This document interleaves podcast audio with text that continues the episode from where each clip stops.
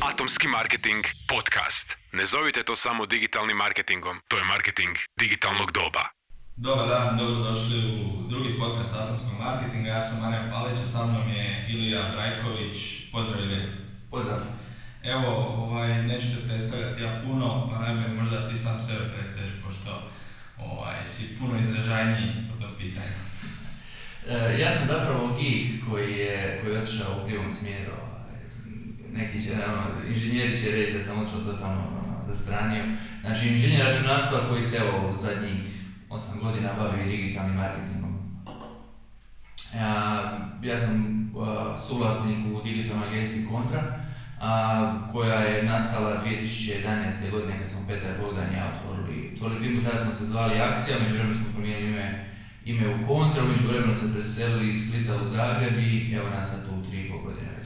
Da, ovo što si rekao, iz Splita do Zagreba, od akcije do kontre, ono, zašto ste promijenili? Pa dva razloga su. Nulti razlog je bio zapravo, imali smo domenu akcija.com.hr, a, a htjeli smo što više raditi na međunarodnom tržištu. I onda smo, smo skužili da sa hr domenom ne možeš napraviti ništa što se tiče SEO, jer nama je email marketing jako bitan i SEO nam je jako bitna stvar. Tako da smo skužili da to moramo prvo mijenjati, onda smo imali tu sa strane još i development agenciju koja se zvala je bilo Phoenix Apps, pa smo to krenuli u Phoenix. E, onda jednostavno nastala je konfuzija među ljudima s kojima radimo i sve uopće šta je Phoenix, šta je akcija, s čim se bave. Mislim, ono prijelomni moment je bio, kad, nije prijelomni nužno, ali kad je e, jako dobar Petrov prijatelj, ono doslovno do mene pitao ili ja znaš mi kako radi web stranica, a ono, mi to radimo. Jednostavno skužili da svim tim nekakvim akcijama, Phoenixima, Facebook aplikacijama, social media marketing, svemu tome je nastala ono konfuzija šta mi zapravo radimo. I onda smo skužili da moramo napraviti rebranding i bila je čak jedna ideja da to sve bude Phoenix. Tako, ono, radno ime je bio Phoenix uh, u cijeloj toj priči. I eto, ono, dugo, jedno 3-4 mjeseca smo smišljali novo ime, znači cijelo vrijeme, nikako to padne na pamet, dok nismo jednom došli i, ovaj, ajmo reći, popili koju. I rekli smo, gledaj, nema ići kući dok, dok ne dođe novo, dok ne dođe novo ime, smo To je bila dobra motivacija, ha? Da, da, bilo je prilike tako, piva za pivom i nema ići kući, onda smo doslovno japanske riječnike, riječi, izvlači ovo, izvlači ono, a ovaj, i eto, meni je palo na pamet zapravo kontra, jer smo mi uvijek radili kontra ustaljenih nekakvih pravila, ono, dok drugi nisu pisali blog, mi smo pisali blog, dok drugi nisu radili ovo, mi smo radili, znači mi smo radili neku kontra, tako da je zapravo to ime kontra nas. A, opisuje. Tu večer me Pero na zezno, za- otišao je iz odmah zakupio domenu contra.agency i sutra mi gledamo, je li, ima domena slobodna, contra.com, ne, ne, contra.agency i sad zato, fuck, poludili, Malo se ja više sa strane njih, tako smije se. Ovaj, dakle, na taj način je zapravo nastala, nastala kontra. Ja sam mislio da ste možda išli ono, ništa kontra Splita i to je... Pa dobro, je to, je to uvijek kontra, da. Uvijek kontra je ovaj, taj je light motiv svega toga. Ali evo, znači jednostavno smo trebali ime koje će zamijeniti akcija i, i Phoenix, nekako integriramo pod jedan brand. Znači cijelu tu digitalnu agenciju koju su bile, pazi, dva brenda, to znači dvije web stranice zadržavati, dva bloga, dva Facebooka, dva Twittera, dva LinkedIna, dva kasnije Instagrama, dva, znači ono doslovno to je jednostavno dupli posao za šta, za istu stvar, više manje. I jednostavno smo odlučili da mora biti jedan brand. Sad, da li bi se taj brand nastavio zvati Phoenix, pa imamo domenu Phoenix.agency, ili bi se taj brand zvao nekako drugčije, sad se zove Kontra, ali smo znali da moramo to integrirati jer jednostavno konfuziju smo radili sa, sa dva brenda. Prvotno je Phoenix Apps bila, ajmo reći, naš startup za izradu Facebook aplikacija i igara. Da, puno jednostavnije biti uvijek ono poistovjetiti jedno ime sa, sa osobom, s tvrtkom. Biti ovo kontra, svi znaju sad da je Ilija Brajković, Petar Bogdan, to je to Mhm. ovo što si rekao Phoenix.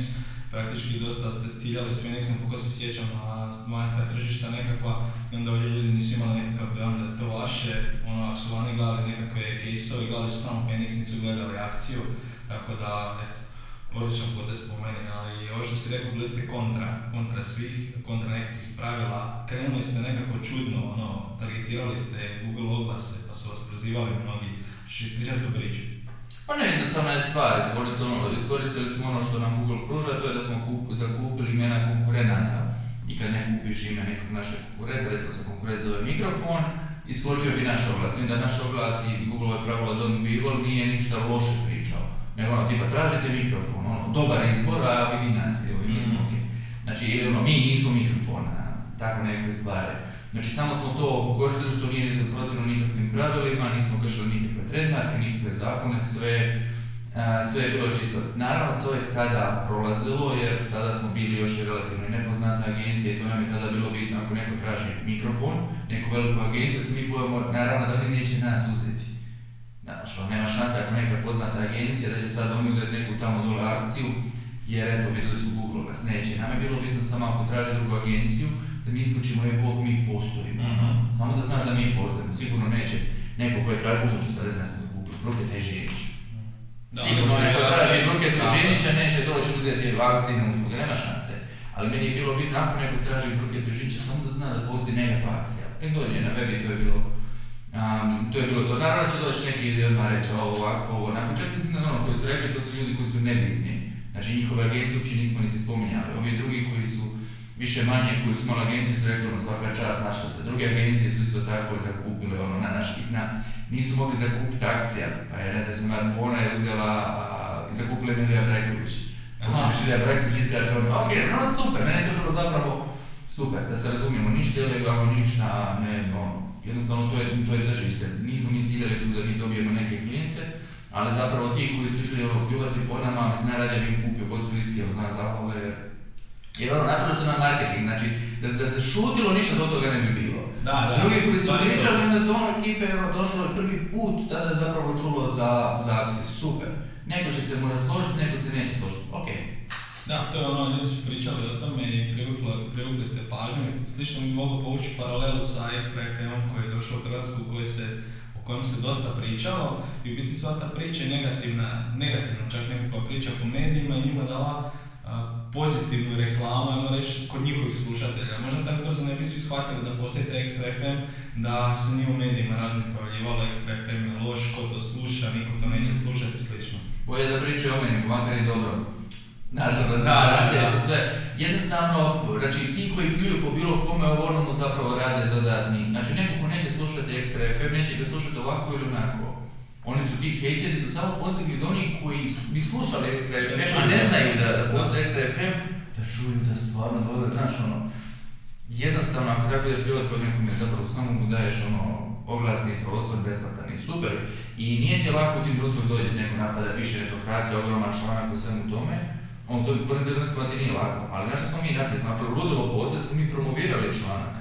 Znači, ono može zamisliti članak u kojem 50% ljudi prije pote 50% kaže da sve ok, mi smo uložili Facebook oglase, uložili budžet da promoviramo, gledajte šta ljudi pišu, i ono, puf, razvalo. Znači, nam je to zapravo donijelo do, ono, dugoročno dobru stvar. Neko će reći, ja neću dati s njima jer on to ok. Ali vjerojatno taj neko ne bi radio s nama, pa onda...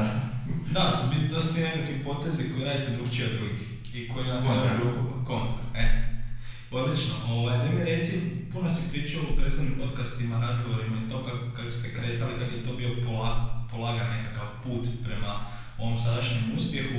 Mnogi koji sad kreću bi htjeli uspjeh ono odmah, da, je, da sutra već zarade pare, da sutra imaju najjače moguće klijente, pa evo možeš malo nešto detaljnije o tome.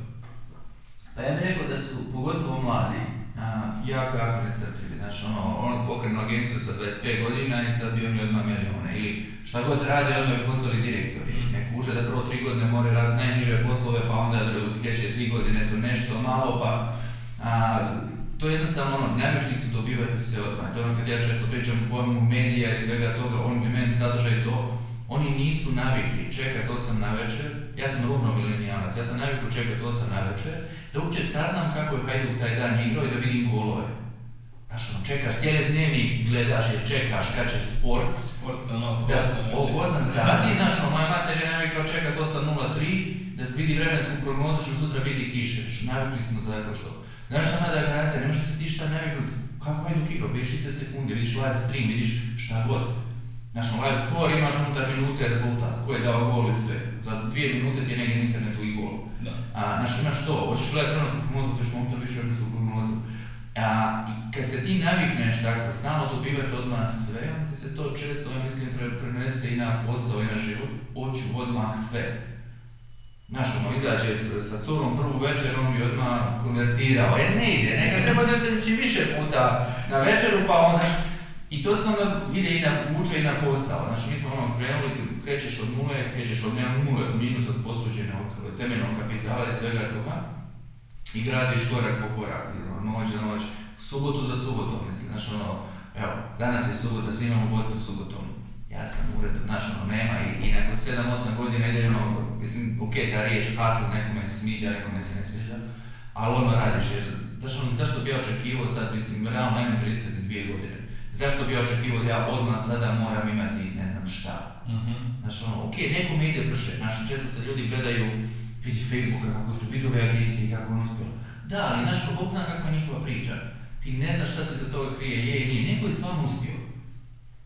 Neko je stvarno je uspio. Moje vidim samo dugo znači čega se više bojim ono da, da cijeli život ne ostanem u toj fazi, ajmo reći, borbe, borbe, borbe, nego da dođemo jedne godine kada kažem, ok, sad više nije borba, sad je ono, lagano, ok, radiš i to sve, ali znači, spreman sam dovoljno dugo ulagati, dovoljno dugo raditi sve da bi jednog dana to imao, a ne tražim odmah rezultate. Jer tražim odmah rezultate pa ne bi uradio sigurno. Klik svega toga pomenu isto da, da jednostavno ti moraš biti ono, u tome full i to voliti, jer inače ovo što ti kažeš, ne bi ti sad došao tu sad snimat ovaj podcast u subotu popodne, mogu bi biti kod kuće, mogu bi uživat, ili bi rekao, ja sad moram ići to snimat, ne da mi se, znaš ono, hrpa ljudi gleda samo, ok, hoću zaraditi nekakve novce, idemo probati to, ne znam, mjesec, dva, tri, pet, ak ne ide, jebi ga naći drugi način, nešto drugo će mi se sviđati. E pa to je to, znaš ono, šta ću ja dobiti od ovoga podcasta? Da li ću ja dobiti sutra klijenta od 20.000 eura?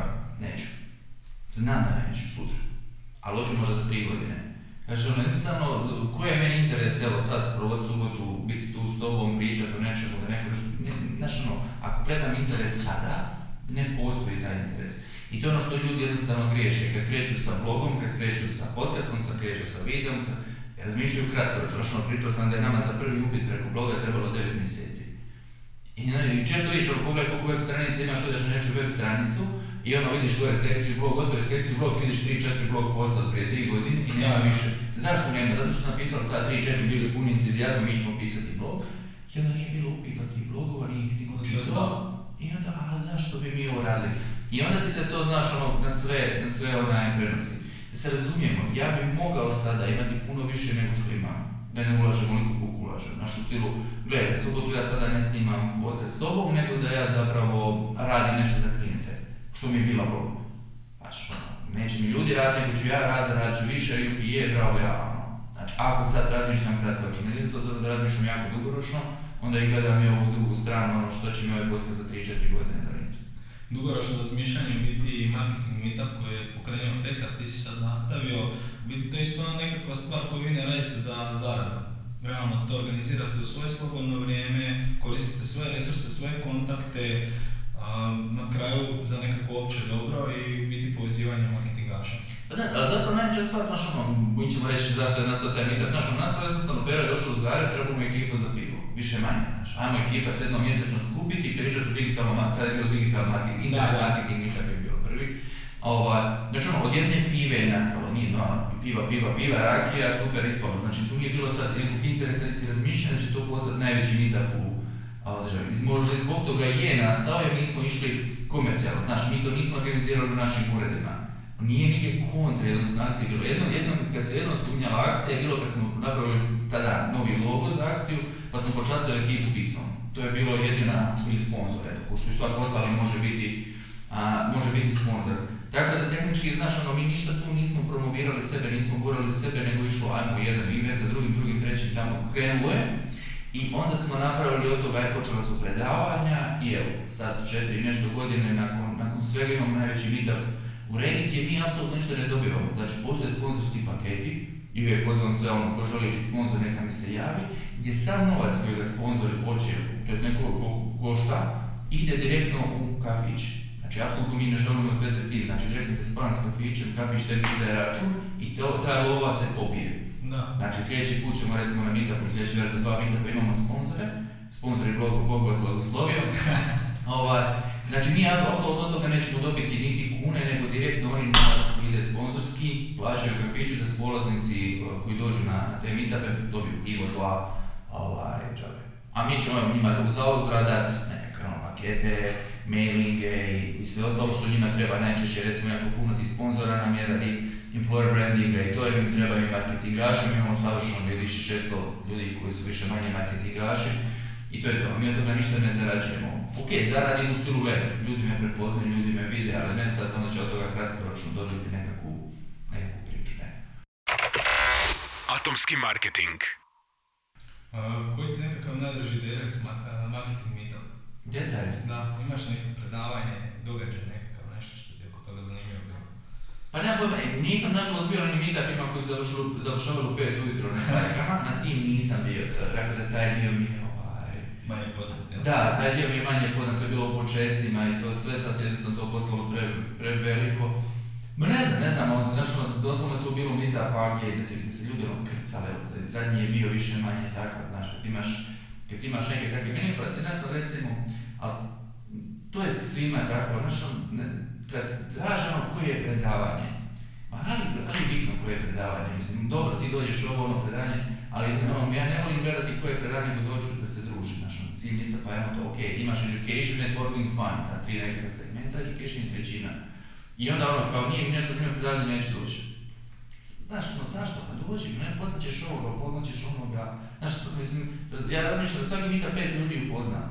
Koliko ih imamo, ovo, to, to meno, poznanstva koja mi nešto vrijede. A neću ja to samo organizator, svak može doći i upoznat nekoga. Znaš, ne treba se bojati, ono, znaš, jer recimo bilo, krivo prošle godine je bilo, ok, to smo skužili, čim počnu malo topline, ljudi ne idu na meetupe, ne znam, dođe ti ciglar i dođe 50 ljudi. Kako, znaš ono, kako, kako? Imaš ciglara koji je ono jedini hrvatski dobitnik uh, kana u lava u Kanskog i sve, i ti ne dođeš. Jer eto, vani je fino. Imaš priliku nevjerojatno, znaš, dolaze ti najbolji tu predavati Mhm. i ti ne dođeš na to. Tako da meni nije cilj, recimo, ono, ne, nije cilj, nam da to nešto promijeniti, ali zapravo mi je fascinantno kako ljudi nekako sve gledaju kratkoročno usudno šta će, a koji će mi predavač biti ovo, ono, tamo, odmah nakon meetupa bježe, ok, naravno, naš, obitelj to sve, ali zapravo cilj meetupa, ajmo jednom mjesečno se naći, ajmo popijemo, ajmo bez ono, bez ikakvog stresa, pa ajde, ako bude neko predavanje, pošlat ćemo predavanje, nešto tako, nešto naučiti. A meni je cilj tamo stvarno doći biti ljude koji, znači, znaš, ono, svi smo zatvorene agencije, svi Mm. radimo, radimo, radimo, nemaš eventa gdje možeš ih mjesečno vidjeti. Sad mjesečno imaš velike konferencije poput dana komunikacije, velike medije, ali to je jednom godišnje. Znaš, ovako ti jednom mjesečno ono ljudi popio jedan, priča kako si se dobro, šta imam, kako, put, znaš ono, ne mora to biti išta direktna korist sa svega toga, nego čisto tamo se naći na kavi. A Sad me palo na pamet kad to spominješ već, m, puno ljudi ima nekakav strah u ulazak, nekakav kontakt s osobama koje ne poznaje. A, koji je tvoj nekakav savjet, ono, mislim nemaju šta izgubiti realno, poznaće nekakvu novu osobu, možda se povezati, možda dogovoriti nekakav posao, ali puno njih ono, stavi nekakvu barijeru i što si rekao, nakon meetupa samo ode jednostavno. Da, trebamo napraviti Tinder za meetup, ovaj, Tinder ne znam, ne, znaš, nije ti to prirodno, znaš, većina ljudi nije prirodno sad nekom uletiti, nije ni meni. Da se razumijemo, znaš, meni je to, u kontekstu meetupa dobra stvar što sam organizator, pa meni ljudi dolaze, pa hajde, ono. A, I to sve, ali ljudi dođu njih dvoje, znaš, ono, zajedno i onda ono njih dvoje poslije pričaju i odu. A, nije ti to prirodno sad ugled nekome i ku kafiću, većina ljudi se boji ugled curi. I To je, to je posle normalna, normalna stavka, znaš, da ide zapravo, koji je savjet, nemam pojma, dođite i počnete pričati s ljudima, ja ću vas upoznat s nekim ako ništa. Uh, mnogi to spoređuju sa gejem, ajde čukom. Nije mnogi, to je samo Veronika. Hrvatski. Ne, ne, to je samo Veronika rekla, ja sam tek u početcima, znaš, ono, ne ni- nisam ja Nigerija, ne želim kupiti džetce ili tako nešto. Ja sam. Zajer bi mogla. Ne, ne, Hajduk je narodni klub, to će tako vjerojatno nestati, tako da nije mi to, ovaj, nije mi to cilj. Ma ne, jednostavno, ajmo, ok, svi mi na neki način kopiramo Gerija jer on je to digao na neku razinu koja je, koja je ogromna. Ja jednostavno što sam počeo raditi je doslovno ovako, snimati sve što radim. Ne sve, ali ono, sva svoja javna gostovanja, eto. Počeo sam snimati, samo iz toga režem nekakav sadržaj koji ljudima može biti zanimljiv. I ono što smo isto pričali, ono, ok, ovaj podcast koji ću sad raditi možda sat i nešto, možda neko neće slušati podcast, ali iz tog sata ja ću izvući 10-15 videa po minutu, pa ću to rezati, pa ću stavljati, pa će nekome biti zanimljivo to po minutu, ono, gledat, kako kome šta. Tako da zapravo sve što radim je snimam ono što i onako imam. Znači ne moram ništa nanovo snimati više manje, nego doslovno snimam što je ovaj podcast snimam. I to je to. I onda ću ga kasnije staviti na, na društvene mreže. Da, na sve društvene mreže. Sve. Ovaj, vidio sam da je neko napisao, čak si ti mislim, uh, bitka za Iliju, za predavanje. Pa dobro, dobro. Malo. A, dosta, dosta predajem, a, s tim da sam dosta, si, dosta se postavio u tome, znači ne predajem svugdje. Mhm. A, predajem sa dvije pro, onaj, firme koje organiziraju seminare, znači tu jednu u Sheratonu i u Westinu. I treća stvar koju predajem je Plavi ured, to je Zagrebački inovacijski centar, ili točno Zicar, a, koji je super stvar, odličan za više manje za poduzetnike, početnike one koji tek planiraju biti poduzetnici i to je za njih besplatno, to znači organizira grad Zagreb. Sad ono, naš, imaš moje seminare koji koštaju oko drugih 1300 kuna plus PDV, što je poduzetnik za početnicima ipak trošak, a u plavom uredu imaš besplatno. I naravno, traženi su i velika bitka, jer to točno tjedan dana prije, oni u 9.00 puste, uh, puste prijave i to ti je razina u, u 30 minuta ko prije popuni prijavu. Znači on pusti se, ljudi refreshaju, refreshaju, refreshaju, ko prije uđe, ko brzo, ne znam kako ide proces prijave, a ono, imaš jako kratko vrijeme zapravo da se, da se prijaviš i ko uleti, uleti. A, često ulaziš i po tome si poznat u sukobe sa, ajmo reći, neistomišljenicima oko online i offline oglašavanja i tu je bilo onak dosta, dosta nekakvih rasprava, od online rasprava, raznih postova, pa ajmo reći da si držao si predavanje čak na tu temu. Pa evo, ako možeš malo, malo detaljnije o tome. Ne, ovako, ja više ne ulazim u rasprave, sad, sad ja to pomalo, znaš, ono, kulerski. Kule sam stavljam linkove i samo stavljam ovaj, brojke i Da, to sve. sam vidio na Facebooku. Znaš, više, znaš, nema to smisla. Ja iskreno, znaš, to, to je recimo za one koji možda ne znaju, to su nekakvi, ne, nisu ideološki ratovi, ono, da li, da li više treba ulagati u, tradicionalne medije ili treba više budžeta prebaciti. Naravno da je prebaciti online medije i nove medije, naravno da je uvijek najbolji miks, ono što mi koji se bavimo tim novih medijima, mislimo da taj miks nije još onakav kakav bi trebao biti, da se još previše novaca ulaže u tradicionalne medije u odnosu na nove. Jer ono što se događa, znači attention korisnika je sve veći i veći. Evo jutro, je, neko, je, neko je šerao istraživanje od ove konferencije Digital Takeover. Je ono pokazalo se pogotovo generacije Z i to sve, znaš, na TV jako malo gledaju. Mislim, ja sam se čak i snimio video s nekom, s ekipom generacije Z. Da možeš, možeš o tome, recimo taj video smo mi podijelili na Poslovnom pulsu bili, to je baš bilo onak zanimljivo za vidjeti u biti kad si spomenuo novine da su se počeli jedanput smijati samo. Da, da, znaš ono, ja sam sasvim slučajno sa te četiri cure s ga čast njima, ono, popričao poslije nekog predavanja kad smo isto tako dotakli se ove teme, šta ona kako ja, cure, ja možemo to snimiti, pa to video, može, može, ono, njima je prirodno staviti kameru i snimac. I onda smo, jednostavno sam to stavio, ljudi, šest minuta, evo vi gledajte, nemojte meni vjerovati, evo, nemojte apsolutno li vjerovati, vjer- vjerujte kupcima. Naravno da će mi neko reći, a to nije baš relevantna ciljana skupina, ok, evo ja im kažem skupite relevantnu ciljanu skupinu. Skupite, evo, pa pitajte njih šta gledaju, kako gledaju. Koliko mene ljudi šalje iz, starije generacije, 40 plus, ne gleda više TV, TV nego ni mi sve on demand. Ja to zovem Netflix, cijela priča. Naravno da to ne mora biti nužno Netflix, znaš koliko se torrenta skida. Znaš koliko se, koliko se sad online, online da. gleda. Znaš ono, ne, neko kaže, neko će doći reći, a Netflix ima relevantan broj korisnika u Hrvatskoj. Da, i pomnoži to sa puta četiri jer se dijele šifre, pomnoži to sa puta punoću 10 sa torrentima, Mhm. pomnoži ovo, pomnoži ono i sad nekakav ono standardni model je da uvečer neki prosječan Hrvat ili koga god targetiraš, gleda TV i čeka reklame, a ne, on zapravo ne gleda linearno TV, on gleda na televizor, uz uređaj koji se gleda televizor, on gleda neki content, ali kad prođu reklame, on ih premota, ili ako ne premota, on zapravo gleda content koji je Netflix bez reklama. Tako je, dosta njih koristi tu snimalicu, pa onda znam prijatelja, pa onda, pa onda čak i premotavaju te reklame. E, oni će, ok, ja vjer- ajde, vjerovat tu da ne koristi, da, da je broj Hrvata koji koriste snimalicu jako malo, u redu. Pak u tome što uopće ne koriste onda, znači, linearni film, nego ga gledaju na Netflixu ili neki sadržaj na Netflixu, znaš, on demand, kako god to nazvalo on demand. I kako je u tome što će ti trendovi, sad je to nekakvoj prekretnici, što ti trendovi naravno ići i dalje sve prema ovom novom. Znači, nove generacije koji nisu najbolje čekati da im počne film, oni ga nikada neće čekati. Zaborav, znaš, znaš, ono, prije kad smo mi krenuli sa 18-19 godina, uvijek sam čuo, ok, on će gledati TV. Danas je ja vam kažem, današnja generacija mladih neće se nikada naviknuti čitati novine i gledati linearnu TV i slušati linearni radio.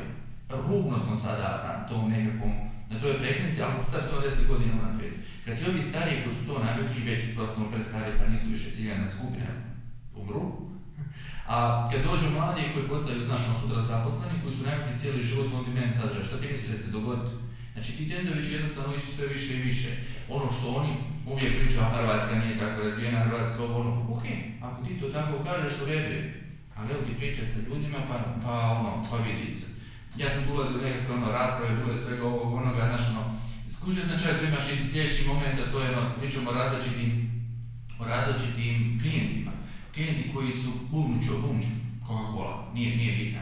U tom kontekstu koji cijeli svoj vijek oglašavanja TV, oni neće, naravno, će nastaviti ovo ono. I ti veliki koji mogu uložiti u TV budžete, milijone i milijone kuna godišnje će nastaviti u tebe. Međutim, mnogi novi, mnogi mali poduzetnici, srednji poduzetnici koji ne mogu uložiti nekoliko milijuna kuna godišnje u budžete, šta se događa, oni idu na online. Tako da ovi možda koji pričaju, pričaju sa stanovišta Coca-Cola i ja vjerojatno da, da sam sad uh, media buyer za Coca-Cola uzeo i rekao jedan TV, štaš mi sad nekoliko milijuna kuna na digitalu, mislim možda da ih potrošiti, ono, ili možda i tu maš za hrvatsko tržište. Onda ide na TV, lupaj tu priču Coca-Cola ili šta god već, i onda to ima smisla zapravo da oni tako, ovaj, da oni tako oglašavaju. Ali svi ostali klijenti koji mi radimo, to nisu klijenti koji imaju više milijunske budžete godišnje pa sad mogu na TV, nego jednostavno oni moraju smisliti kako napraviti bolju kampanju. Jedan od ludilo načina je YouTube oglašavanje, gdje ti doslovno dobiješ za jednu do dvije lipe pregled videa. Ćeš, pa ti onda možeš sa 10.000 kuna, ti si rekao da digitalnu kampanju treba 20.000 kuna. Uzmi sad 10.000 kuna pa pomnoži sa, ono, podijeli sa dvije lipe pa što vidi koliki broj viewova možeš imati. Bolesno dobra, dobra stvar. I onda mi dođemo, jednom je klijentu napravimo sa 2000 eura budžeta, napravimo milijun i 300 tisuća pregleda YouTube videa. Ej, stari, on je 2000 eura napravio TV kampanju, nazovimo je TV kampanju. Da, Ovaj, znači, tu smo ono razvalili totalno i onda još kasnije, naravno, ako možeš reći da mi žene, muškarce, ono, iz tih i tih krajeva, što ne možeš na klasičnom TV-u, plus onda još je retargeting tim ljudima, znači daj mi vidio mi je YouTube video, ono, 10-15 sekundi maksimalno, i onda mu kasnije ono, stavljaš banere za taj proizvod kojeg je on vidio u nekom TV obliku, nazovimo ga, a, na YouTube. I to su neke stvari gdje svi ovi, ajmo reći, srednji poduzetnici, mali poduzetnici mogu iskoristiti. Preslabo iskorištavaju, ali definitivno trendovi idu A- smjeru. Ali sve više shvaćaju online, možda ne iz razloga, reći, što žele ono, raditi inovacije, nego zato što im je to najpovoljnije, recimo, za oglašavanje. to im je jedino. Jer- Nije to najpovoljnije, to im je jedino. Znači koliko tebi, ja ne znam sad, nije ne bavim TV buyingom i sve. Koliko tebi treba za neku TV kampanju, ti kažeš hoćeš na HRT1 ili ići, ići na RTL ili novu TV. Znači to ne možeš ići sa 1000 eura. Znači dođeš tamo s 1000 eura, ovi će se smijeti. Ti dođi, nama s 1000 eura napravit ćemo neku kampanju. To ćemo ono napraviti da stvarno relevantna ciljana skupina to vidi. Neće se vrtiti sa 6 mjeseci za 1000 eura, neće biti 16 milijuna korisnika, ali će biti oni tvoji ciljani skupine. Znači žene od 30 Sve možeš 40. pratiti online, praktički ti znaš točno rezultate koje je kampanja polučila. Koliko Imaš. je vidjelo, koliko je recimo, koliko ste lidova skupili, koliko je proizvoda kupljeno i praktički sve je ljepota toga, ljepota toga što se zove digital. Tako da, ja definitivno mislim da TV kao takav ima neku prođu kod velikih klijenata koji stvarno imaju velike budžete, ali ono, koliko ti u Hrvatskoj imaš takvi klijent, znaš ono broj, jedinstveni broj je puno manji od onih broja ljudi koji ne mogu uopće ni priuštiti početni budžet za bilo koji TV. I, i tu ima do- dosta veliki, dosta veliki trendovi idu u, tom smjeru. Svakome nešto, ja mislim da je mix dobar. Ono što čak mislim, znaš ono tu ste ono, neko se neće složiti, print kao print, a, će odumirati sve. Mislim, brojke kažu, gledaj, imaš točno graf koji ti kaže broj e, tiskanih ili prodanih primjera u Hrvatskoj zadnjih godina. Tu, tu, tu ide dole. Znači, apsolutno ide dole. Iće i dalje. Jer nove generacije, što sam pitao cura, ono, koji ne umre čitati, ove se odvale smije. Mislim, prije 10-15 godina, 16-godišnjaki su barem čitali Teen, ok, nešto, neki časopis, ne, ja sam čitao, šta je bilo, bio Super Sport, pa poslije kad sam zainteresirao za računom bio Bug, bila je mreža. Današnji klinac od 15-16 godina ne čita to, on to sve zna, ta- to znanje koje tu dobije, dobije na ono, YouTube, u društvenim mrežama, Google traži, Znači, i tada će taj print sve manje i manje na svi stranu, imaš ljudi koji to kupuju, ali sve ono, trendovi, ja samo pričam o tim trendovima, sad je to još rubno. Rubno je zato što smo mi nekakva generacija, ajmo reći, koja je prije čitala te, to što si rekao, tiskana izdanja, gledala televiziju i slično. Mi sad lagano prelazimo na, na te nove tehnologije, a ova mlađa generacija, oni uopće ne koriste televizor, Isti. tisak i u biti za očekivati je da kad oni preuzmu najveći dio tržišta, najveći dio populacije, kad oni budu, jednostavno niko neće konzumirati. Zamisli se, uzmi za 10 godina, većina će populacija biti do 50 godina, ono plus size za, za oglašavanje, nitko ti od njih nije naviknuo na to. ili ako je navikao, znaš ono, pre- presviđat će se u neki online, online format. Ja ne kažem da će sada ovi koji izdaju tisak, tipa jutarnji nazad medija, ili tako, oni propast, neće. Samo će se njima budžeti, to jest njihov, njihov prihod će se prebaciti na online. To više nije tisak, to je digitalno. Da, da. Znači, samo se promijenilo, može reći izraz. Znači, neće Hansa Media propast ili, ili ovaj, Širje. Neće oni propast, pač. On će još bolje možda raditi. Ali njihovi prihodi će dolaziti, mislim, znaš, ono, evo, uzmi štiriju, imaju, imaju ono influencer, imaju ovo, imaju ono, mislim, rade u najmanju ruku. Jumbo su složili u biti i grade tu priču. Grade tu priču, znači, kuže te pojem, znači, mislim, najmanju ruku organiziraju digital takeover konferenciju. Znači, o čemu mi pričamo, znači, tisak, a ne, ne znam, tisak organizira konferenciju koja kaže se zove digital takeover. Da, znači, o- okrenulo se sve.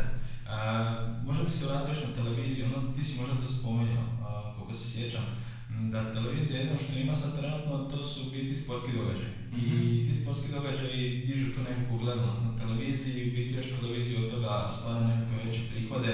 TV prava, engleske lige, španjolske lige, stvarno idu nebesno, ono to a, hrpu prihoda donosi klubovima. Mm, koliko dugo misliš da će trajati taj dio dok a, sport ne pređe online isto? Gle, a, te, ok, ajmo reći, sport je po meni jedino što, te, što moraš gledati linearno, ok, osim nekih dodatnih stvari, to sve, ali to moraš baš gledati linearno, jer ne možeš sad utakmicu za koju znaš rezultat gledati, gledati on demand kasnije. Znači to se gleda linearno i to će se linearno. A, mislim da je PVC, eh, PwC radio istraživanje u SAD-u, pitao ljude koji imaju kabels, koji imaju kabelski rad sporta i imaju Netflix i ovaj korisnik Netflixa je pitao da vam sport, a NFL postane recimo na Netflixu, koliko bi vas otkazalo kabelsku? Ne 70% rekli da otkazalo kabelsku jer više nemaš ono, nemaš potrebe. Da. Ako imaš Netflix ili ako imaš bilo koji servis, ja ga zovem, sve zajedno Netflix, bilo koji servis koji daje content vrhunski on demand. Tako da sport i to, to će ono ostati još, ajmo reći, gledat će se linearno, E sad je pitanje, da li će se gledati na nekom servisu koji se zove Netflix ili šta. Mislim, zato ti je velika borba, zašto telekomi kupuju, kupuju TV kuće, zašto se oko toga sve integrira, veliko konsolidacije i sve. Upravo pored toga, kad imaš ekskluzivna prava na neki sportski, to mislim arena sport ili tako nešto, ti onda imaš korisnike sebe, svećeš, znači zašto Hrvatski Telekom drži arenu sport, pa upravo zato da, ono, ako hoće gledati arenu sport ako ima prava na te i te lige, moraš uzeti Hrvatski Telekom internet. Tako je. Znaš, ono, posloženo, jedino kako može biti posloženo. Znači, inače nema šanse, nije, nema šanse, ali vrijednost Hrvatskog Telekoma bi, što se toga tiče, bila puno manja jer imaš dosta korisnika koji stvarno kažu ima Hrvatski Telekom zato što imaju arenu sport, jer mene zanima taj taj sportski izražaj kojeg ipak ne možeš nigdje drugo vidjeti. I da recimo kafići dosta kod ulože recimo, ili moraju imati prijenos utakmice. Mora, mora. Znači na kafić mora imati tri pretplate. Da. Da, ono da bi pokrio sve utakmice gdje naš, ono, nekad imaš prijenos Lige prvaka, nekad Hrvatska lige. da, na HT-u je Hrvatska liga. I to je sad, mislim, ali gledaj, to, to, to su velike neke, koje ja reći, borbe, to je ono, puno iznad nas, znaš, ono, to su puno, to su na regionalnim razinama, svjetskim razinama zapravo borbe oko toga, jer je to ono što je ostalo, što se tiče TV-a. Pitao sam te to iz razloga zato što sam bio na jednoj konferenciji gdje su, gdje je ekipa s Facebooka rekla da oni vide to nekako u budućnosti, ovaj, da, da se nekakvi sportski događaj, utakmice čak prenose na Facebook. A, Šta će vidjeti, da, u najmanju ruku zamisli ovo, da Facebook uzme ekskluzivna prava za utakmice engleske premier lige. Što, zašto bi to bilo nemoguće? Da, oni imaju budžete, mogu se to dopustiti. Zašto bi to bilo nemoguće? Sad ćeš i ti onda utakmica, ako hoćeš gledati ovoga, engleske premier lige, gledaš na Facebooku. Sad da li će to biti na uređaju koji se zove televizor, pa ćeš znaš, ono, imati tamo Facebook aplikaciju pa ćeš tamo svijet, ali će biti unutar Facebooka. Reklame unutar te utakmice ćeš znači zakupljivati na Facebooku, plaćat ćeš Facebooku. Znaš, Da. da li je to moguće? Pa da. Znaš, ono, Facebook, Google, mislim, imaju toliko para, toliko mogućnosti. Mi Apple da ti tako što, znači, ono, svi, svi oni ulaze u to jer je u tom kontentu, kontentu nekako lovo. Znači, ljudi jednostavno to, ajmo reći, vole gledati sportske sadržaje, neće se to promijeniti. I zamisli da gledaš ono nogomet Premier Ligu na Facebooku. I eventualno to nešto plaćaš ili čak ne plaćaš, ali se Facebook dovoljno naplati od reklama. I onda imaš sad ono oglašavanje koje sad imaš unutar na polovremenu, na ovome, na onome, i samo bude Facebook oglašavanje. Za vrijeme nogometne utakmice, te i te. Da meni to nije nemoguće za zamisliti, zato sam te i pitao. Pa nije nemoguće, znaš, ono, to, to je sve jako moguće jer, znaš, ono, novac koji ga ima, koji svi oni imaju na računima, oni otkupe prava bez ikakvih, bez ikakvih problema. Znaš, i ti to gledaš, ti se imaš kući internet, sad više manje svi, svi, da, ali više svima meni internet Da. koji podržava dovoljno da može streamati tako što koji sve ostale kanale i ti jednostavno, znaš, ono, utakmicu gledaš preko servisa koji se zove Facebook. Da li je to moguće? Je. Da li se dogoditi? Pa možda čak i hoće, vjerovatno hoće. Znaš, jednostavno će se ti takve, takve stvari ovaj, brutalno promijeniti. Atomski marketing podcast. Kad smo već kod videa, vi ste dosta počeli u zadnje vrijeme forsirati mm, video sadržaj, to je sam si rekao da snimaš predavanja i slično. Možeš mi reći ono, i biti vjerojatno zadnji slušatelj, kako ti se to pokazalo, da imaš nekakve već konkretne rezultate, je to je ulaganje u nekakvu budućnost. Meni se isto sviđa ovaj dio što radite s titlo- titlovima. Uh, Često se događa da sam ja u busu ili negdje i da jednostavno ne mogu upaliti i poslušati video, pa si onda samo pustim i čitam titlove biti šta se događa. ubija. Trenutno, znači, video kontent na društvenim mrežama apsolutno razvaljuje sve ostalo. I mi jednostavno pojašemo trenutno na valu svega toga. Znači, šta će biti za 5 godina, nemam pojma. Ali ja trenutno imam brutalno dobar doseg na društvenim mrežama, pogotovo na LinkedInu. I sve što radim je zapravo snimim cijelo, cijeli video, cijeli moje gostovanje, predavanje, podcast, šta god. Dignem sve na YouTube. Sad ako neko gleda, želi gledati cijelu priču, gledat će na YouTube, ti kad si na, na Facebooku, na Instagramu, na LinkedInu, ti si to na mobitel, znači scrollaš po, po newsfeedu, ti, ti sigurno ako iskoči video od sat i po nežem, gledaj sad će vam mobitel gledat sat i po, nećeš. Nećeš to kad moći, ako hoćeš baš gledat, gledat. Međutim, hoćeš gledati kratke video minutu, dvije. E, I onda ono što mi radimo, to je što ja i Pero radimo je zapravo uzmemo taj dugi video i režemo, režemo segmente tog videa i stavljamo gore. Dodajemo titule baš zbog toga što jako puno ljudi naš dok, gleda ne može čuti zvuk. Naš nije možda je vani, možda ovo, možda ono. I sasvim je ok da dodamo titule, je, je to onako, ono, i zamorno i sve, ali jednostavno dajem to. I sad ono, neko će gledati ovaj video, neko će gledati onaj video, ali ja znam da ja mogu sat vremena videa izvući barem 10 dobrih videa po minutu i to mi je content da svaki dan radim stavljam jedan, to mi je dva tjedna worth of content. Mhm. Znaš ono, dva tjedna sadržaja sam dobio, ok, treba ti 10 videa riješiti, ali ja sam dobio content, samo ih treba riješiti. Treba ih ono izrezati. I se naravno cilj je da when to, ok, imamo, imamo dizajnera, smo ono, zaposleni na klijentskim projektima, ali ono, jedan dan ima prešli dizajnera koji će samo to raditi, zašto ne? I onda imamo znaš ono, ljudi, ljudi to gledaju, znači nekakvu minutu mog savjeta, ću ja recimo sa jednom minutom svog savjeta tipa ono, ne, dva, trenutno najpopularnija su ono kako došli do kapitala što je neko dosta ok priča, druga priča ono, potpisujte ugovore, koliko god bilo to sad se činilo glupo, gle, moj savjet da je, neko, da je meni neko prije 7-8 godina rekao je potpisuj ugovore, radite ovako, ovako, ovako, jer puno bolje poslovao u nekim segmentima jer bi se osigurao ugovorima. Ali znaš ono, nekad nekome treba reći, ma najgluplju stvar, ako je to najgluplja stvar, potpisuju ugovore za sve, on, ok, potpisuju ugovore. Znaš, dao sam nekome savjet, ako sam pomogao 10 ljudi, a pogledalo je to 8-9 tisuća samo na LinkedIn, nek sam pomogao 10 ljudi super. Znaš, ono, to pomaganje me ništa nije koštalo, ko što ću nekom reći na ulici potpisuju ugovore, kako sam rekao i snimio na nekom podcastu i dobio sam ono da mi ljudi vide. Evo, znači, savjet, potpišite ugovor. Da, opet se tu govore i puno ti drugih savjeta, znaš, ono, znači jednostavno samo to režem kao kratke savjete od cijelog tog podcasta i cijelog ovog podcasta će, nadam se, nastati dosta tih kratkih savjeta, razmišljanja o svemu tome, kome god da pomognem, pomogao sam, ono, znaš, nekom, sigurno hoću nekome, što ljudi kažu, "O, super, hvala ti, odlično, ja sam, ja time ispunio svoju svrhu sa tim, sa tim videom, a dobio sam na teškom korisnika, što mi je bitno. Ne kratkoročno, znaš, ono da će sad neko je vidio neki moj klip od minutu i rekao, i ova video kontra je dobra, ono, one razvaljuju i sad će ja njih uzeti. Neće. Ali dovoljno dugo, ako ja takve stvari ponavljam i radim i dajem savjet, u jednom trenutku će ljudima treba digitalna agencija i sjetit će se ono Ilije Brajkovića iz kontre, e, idem njih zvat na pičku. Krajnje linije istaknut ćeš se među ostalom. Istaknut ću se, evo, to je to. Ali to je opet ono, tvoje vrijeme, jer i ti puno ljudi ne shvaća koliko je to posla. Ti Mhm. moraš snimiti taj video, pa ga onda izrezat, a, pa onda podcast recimo montirat, pa iz toga možeš napraviti recimo nekakav blog, jest nekoliko blogova, pa to možeš tweetove, nekakve quotove stavljati na Twitter i slično, ono što si rekao, nekakve vizuale. To je jako puno sadržaja, ali i jako puno vremena. Mhm, I zašto ti ljudi, zašto ti ljudi ne rade content marketing? Evo, ja ne znam content marketing, do sada se to najviše smatralo blogovi, infografike i to, sad to i video sadržaj. I, i društvene mreže možemo nazvati contentom, Da. na neki način možemo content za društvene mreže. Jer je jako, ono, time consuming. Zašto mi teško prodajemo i radimo za druge klijente uh, content marketing, ali zašto to teško prodajemo? Jer jednostavno košta, naš košta nas kao agenciju, pa onda košta i klijenta, a ne možeš doći i reći sad ćemo mi napisati 10 blog postova prvi mjesec i vi ćete u dva nova klijenta, ne možeš. To je ekstremno dugoročna, dugoročna priča. I sad ako razmišljaš kratkoročno, definitivno ti se ne isplati. Ono što smo mi služili jako, jako dugoročno, da se isplati, ali kad gledaš ono time frame 3-4 3-4 godine, danas nama dođe, mislim, ono, ja, jaka priča mi je bila, dođe mi, dođe, javi nam se iz jednog hotela iz Dalmacije, hoće hitan sastanak. Ja ja na sastanak, ovaj, i pitam Rike kako se saznao za nas. On kaže, slušao sam se na predavanju u Šibeniku. I sad ono, ja tek znam, ok, znam se neka predava u Šibeniku jednom, tek kasnije u kalendaru vidim 2015. sam predavao u Šibeniku.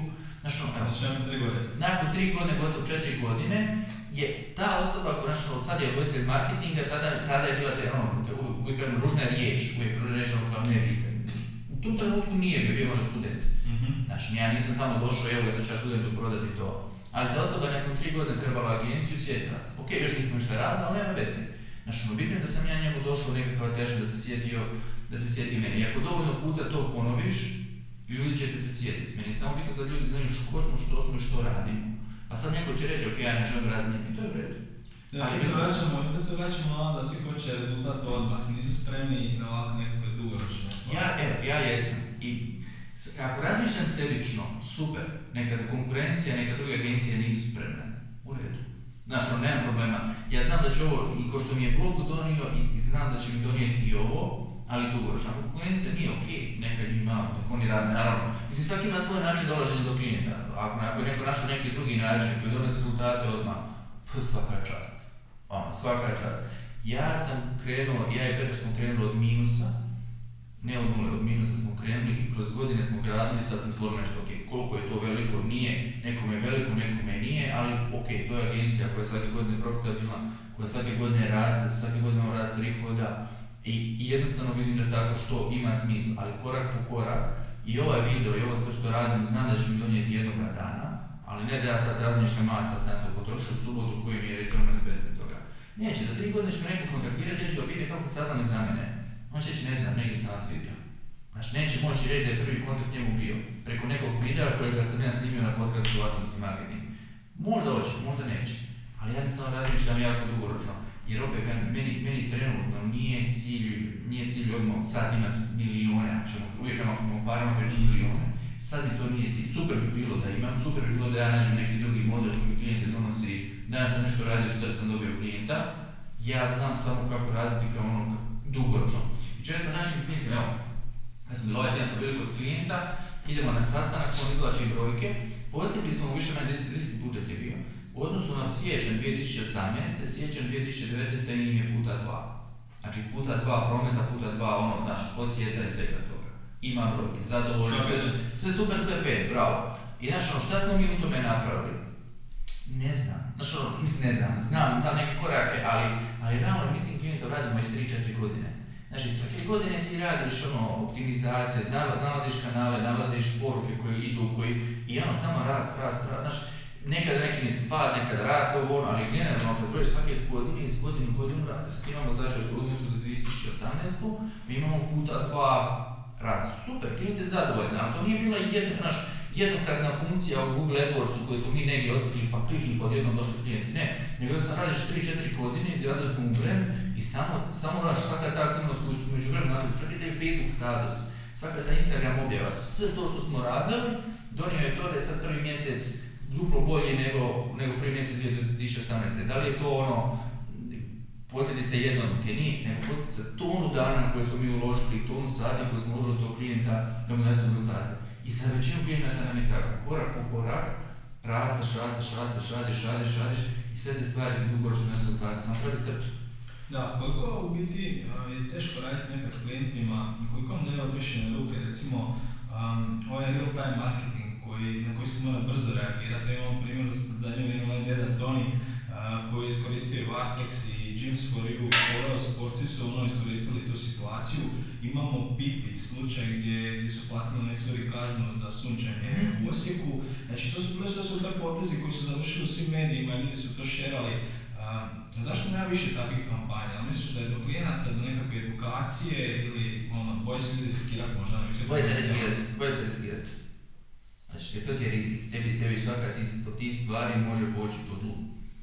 I ako prođe dobro, super, znaš, ono super podaš, zamisli marketing menadžera u nekoj firmi, brand menadžera, I ako mu suradnja s dedom Tonijem prođe super, on će potapšat će ga po ramenu i će to bravo. A ako ne prođe super, nešto se dogodi loše, on može dobiti otkaz. Znači, sad ti sad biraš s jedne strane ono otkaz Mhm. ili, ili ono tapšanje po ramenu. Znači, nećeš riskirati. E, dakle, ja mislim da zapravo tu je posljedica, nije to lako riskirati, znači neke takve poteze nije lako, jer ako se nešto si big time, ako uspiješ, onda dobiješ tapšanje po ramenu i direktno što da na ručak. Tako da mislim općenito kod svih odluka i to sve je zapravo e, strah. Mi smo, ono što mene stalno kod hrvatskih poduzetnika i općenito kod, kod Hrvata a, iritira je prespori smo. Znači, mi često se žalimo na državu, mi često kažemo država ovako, ja se složim da nije ono okruženje savršeno, ali često su tu poduzetnici krivi koji su prespori, koji presporo donose odluke. Znaš, odluka, ono, a, trebamo novu web stranicu, ok, dobiju ponudu od tri agencije za ovo ono, i onda tri mjeseca čekaju odluku. Mhm. Zašto? Jer se čeka odluka da ovaj donese mišljenje, ovaj donese mišljenje, jer niko nema hrabrosti za naj, najobičniju pod navodnike web stranicu donijeti odluku reći uzmamo ovu agenciju. Evo još nismo donijeli odluku, pa kad ćeš više? Znaš, imamo jedan projekt gdje smo dobili, pazi, bio je pitch, zamisli scene, bio je pitch, mi pobjedimo na pitchu, svi sretni ovo ono. Godinu prije godinu i pol dana je to bilo, projekt još nije krenuo. Jer neko nema dovoljno hrabrosti i volje da krene to, pa zašto sam radio pitch? Znaš ono, znači izgubio si vrijeme tri ili četiri agencije, Da, da. koje je ostalo ono, neiskorišteno, izgubio si svoje vrijeme, dodana vrijednost se nikako nije stvorila. Ništa se nije stvorilo, samo smo izgubili vrijeme na pičanje, na prezentacije, na ideje, ono, a ništa se nije dogodilo. Prespori smo, to je ljudi sad stvar, dođeš u restoran i dva sata odlučuješ šta ćeš jesti. Znaš ono, dođe ti konovar gospodin sa donio odluku, evo neka nisam još. I tako ti on dolazi deset puta, follow upa ti nisam još donio, pa kad ćeš više donijeti, što si došao u restoran? Znaš, ako ćeš jest donijeti odluku koliko god bilo teško, imaš dovoljno izbora, reci ovo ću. Možda zezneš, možda odabereš nešto što će isto loše, a možda pogodiš. Ali zašto, ono, zašto svako sporo donosimo odluke? I ono što mislim da je to jednostavno iz straha, gdje će radije provjeriti sa 58 ljudi u firmi, gdje je ovo, gdje je ono, nego da će, da će, ovaj, da će reagirati. I to ne zapravo kod dede to nije svi tako. Znaš ono, presporo se donose odluke dok svi donesu odluku. Dok svi daju mišljenje, treba pitati šefa na šefom, pa ovaj šef, pa, pa još ako je korporacija, onda korporacija nije treba donijeti odluku. I onda to ide jednostavno presporo i prošao voz, dok su ovi donali do dva mjeseca, deda Toni više nije in. Da, da, i svi su ga već iskoristili. Svi su ga već iskoristili, znači ili reagiraš odmah ili ne reagiraš. I mislim da ti je to jako puno iz tog nekakvog straha koji opet sad pitam da li je to stvar menadžmenta koji je usadio strah ljudima Mhm. da donose brzo odluke, da sami mogu donijeti, da sami mogu donijeti odluku. Mislim da je bila jedna priča od uh, Richarda Bransona koji je, on ima svoj Virgin Atlantic i neki njegov zaposlenica je uh, putniku platila taksi ili nešto tako je bilo. Znači ona je donijela odluku u tom trenutku da uzme novac iz svog džepa i da ga Evo, ja vam pokrenem troškove i, došla je svom šef menadžeru i rekla, že, tako to sam, to sam i napravila, šef, menadžer rekao, ne, nećemo ti to refundirati. Znači, i na kraju kako je došlo do Richarda Bransona koji je rekao, jeste vi normalni ljudi moji. Pa mi moramo dati power, znači ono, snagu ljudima dole na dnu ako treba, da mogu donijeti odluku ako treba platiti 200 dolara taksi. A ako je to učinilo mog customera sretnijim, super. Međutim, problem je što kad imaš neke middle menadžere koji ti dođu i kažu ti to ne smiješ. Šta sljedeći put kad treba platiti uh, čovjeku taksi, šta ti uraditi? Gospodine, žalba se upravi. Znači, nećeš imati nezadovoljnog customera. Da, E to je ono, znači jednostavno presporo, prespori smo u svemu i sad mi možemo gledati opet pričati o politici, o okruženju i ja se slažem da to nije savršeno, ali ja se kladim da bi naš BDP bio barem 1 do 2% boda bolji, da se samo odluke donesu, da sve oni kejsovi, svi tamo slučajevi gdje se čeka neka odluka da se sada donese odluka. Ok, za neke stvari ne možeš donijeti odluku odmah, treba vremena, treba vidjeti se avione, pa opet ti to možeš zeznuti. Treba mjeseci, ali ono, uzeo se, ne znam, o, treba ti nova web stranica, se donio odluku, treba, treba web stranica, ok, uzmi ponudu od agencija, propričaj se svakom, vidi šta i donesi odluku. I onda utra kad doneseš odluku, javi agenciji da si odabrao njih, ne potpiši ostalim agencijama zahvali i reci da si odabrao drugu agenciju. I idemo dalje. Stvorit će se nekakva dodatna vrijednost. Ove dvije agencije idu dalje, ova agencija koja je dobila će biti sretna, napravit će nešto, stvorit ćemo nekakvu dodatnu vrijednost. BDP raste. I kad se to sve, znaš ono, brza, ubrza, ubrza, nema, to je tema stvar. Bankari zašto ne daju kredite? Boje se, znaš, ono, samo da nekakav strah, sporost i to nas najviše koči. Ne, jasno, ali evo recimo pićanje, koliko ima smisla to ako ste prije dana rekli i dogovorili te nekakve uvjete, nekakav projekt, to se u godinu dana sve moglo Da, a ne, ne, ništa to sad stoji jer jednostavno stoji. I to je to. Znači, i sad pitanje je šta taj menadžer, neki menadžer iznad, koji vidi dole, da li vidi da nemaš u njegovi ljudi tako što rade. Jer ti ljudi su izgubili vrijeme, koji košta. Znaš ono, kao što vlada kaže, nije nas koštao ništa ovaj, ovaj natječaj, košto je sad, jer ljudi koji su to radili su imali Da. plaće, neko je to morao platiti, svaki taj put u Izraeli neko morao platiti. Znaš, i to košta, Jed, znaš, jednostavno ti su ljudi došli i donijeli odluku, evo da sad se neće ići taj projekt, pa zašto sam radio piću? Znaš, izgubljeno je 200-300 ono sati koji je moglo biti uloženo u bilo šta drugo. Ma da nemamo šta raditi ni ljudi čitaju knjige, korisnije nego da pričamo projekt koji nije prošao. Jednostavno, ali to je strah da se krene u takvo što. Jer ako krene, onda treba raditi, onda treba to, znaš, ono, ipak dostaviti neki rezultat, onda radi, ok, nećemo raditi, ono, nemamo odgovornost, nemamo briga, bit će plaća na vrijeme i to je to. A, I to je ono što, što dosta po meni koči hrvatsko gospodarstvo. Ja ovdje pričam samo sa stanovišta digitalne agencije. Da, A zamisli koliko je drugih tamo. Ovaj prodaje računalo nekome i ovaj sad tri mjeseca donosi odluku koje će računalo kupiti. Koliko je otvorenih ponuda, koliko je, i neko ne donese odluku. S jedne strane boje se, ne žele riskirati, s druge strane ono, menadžer, menadžeri i menadžment je takav da moraš sve njih pitati, ono, znaš, da ti kao zaposlenik firme ne možeš 500 kuna potrošiti jer kaže, trebalo je 500 kuna na to i to potrošiti, u tom trenutku sam ja donio odluku. Naravno ti kao zaposlenik ne možeš potrošiti 50 500 miliona kuna svoje firme, postoji neko ograničenje. Ali ako meni zaposlenik dođe i kaže, gle, ja potroši 700 kuna, na to je to, ok, neka se riješiti, nisi trebao, ali neka se izvoli refundirati. Znaš, a moramo im dati slobodu da donesu odluke, jer ako ne donose odluke, sve će stajati. Znaš, ja ti vjerujem da, evo, da, doslovno sada sve te caseove koje mi imamo, poslanih ponuda i okolo svih ponuda koje se vrte, sa barem 50% sada riješi odmah, donese odluka da bi nam BDP skočio, bi se stvorila neka dodatna vrijednost. Ok, donese odluku da raditi, i to je odluka. Meni je super sad kad si spomenuo customer care, jedan, jedan slučaj koji imam iz Valona. Ja nisam to planirao sad spomenuti, ali kad si ti rekao, biti bio sam tamo nekih desetak dana, radio sam na jednom projektu i sad stalno sam bio u tom nekakvom lobiju, pio kavu i slično, pregovarao, razgovarao i onda se dogodilo u jednom trenutku ono da je došla konobarica i rekla kava, ok, evo još keksi nekakvi, to sve na račun hotela. Znači, praktički oni brinu o kupcu. Ta jedna kava besplatna njima apsolutno ništa ne znači, ali evo ja sad pričam o te kavi tu na podcastu, pa će ljudi čuti za valama kako su oni to napravili, pa će neki turist koji je to dobio isto kvalitetno odreagirati, pa će ispričati svojima, pa će to dovesti nekakve e, nove možda ovaj, goste hotela, a u biti to isto nije kratkoročno, nego dugoročno. Da, ali to je to, ona ima dovoljno powera, dovoljno, znaš, da može počastiti kavu. Znači, njoj menadžer je rekao, gle, u svim tim slučajevima daješ kavu. Znači, ona može donijeti odluku, ali je problem ako si ti došao i nezadovoljan si s nečim ili nešto ti je, znaš, da ona može na tom licu mjesta odmah doći i dati ti, znaš, ono, popust ili ima tu snagu, ok, neće ti dati nešto što vrijedi 10.000 eura, ali ako ti ona treba dati kavu od 12 kuna, Sitnice su važne. i sitnica ćeš i znači ti si bio zadovoljan, ti ćeš se vratiti tamo i sve, jer je ona imala, a zamisli da ona nije imala mogućnost da ti da, da kavu, nema menadžera koji može dati tu mogućnost ili nema predsjednika uprave koji jedini može odobravati besplatne kave, ona to tebi ne bi dala. Znači mi moramo dati ljudima mogućnost, mislim to se pričamo na razini kave, Mhm.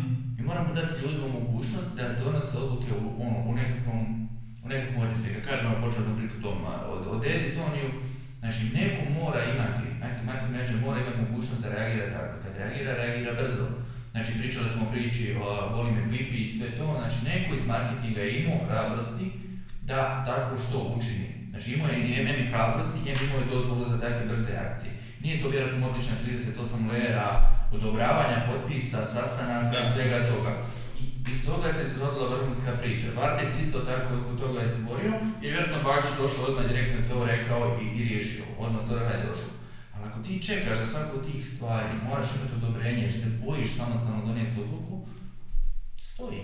I prošao voz, da ti dobiješ odobrenje uprave dok se on nađe, upravni odbor, ono, dva mjeseca prošlo, cijela priča oko Dede Tonija pada u vodu. I onda ti neko dođe tamo, jo, ja mislim da to ne bi trebalo.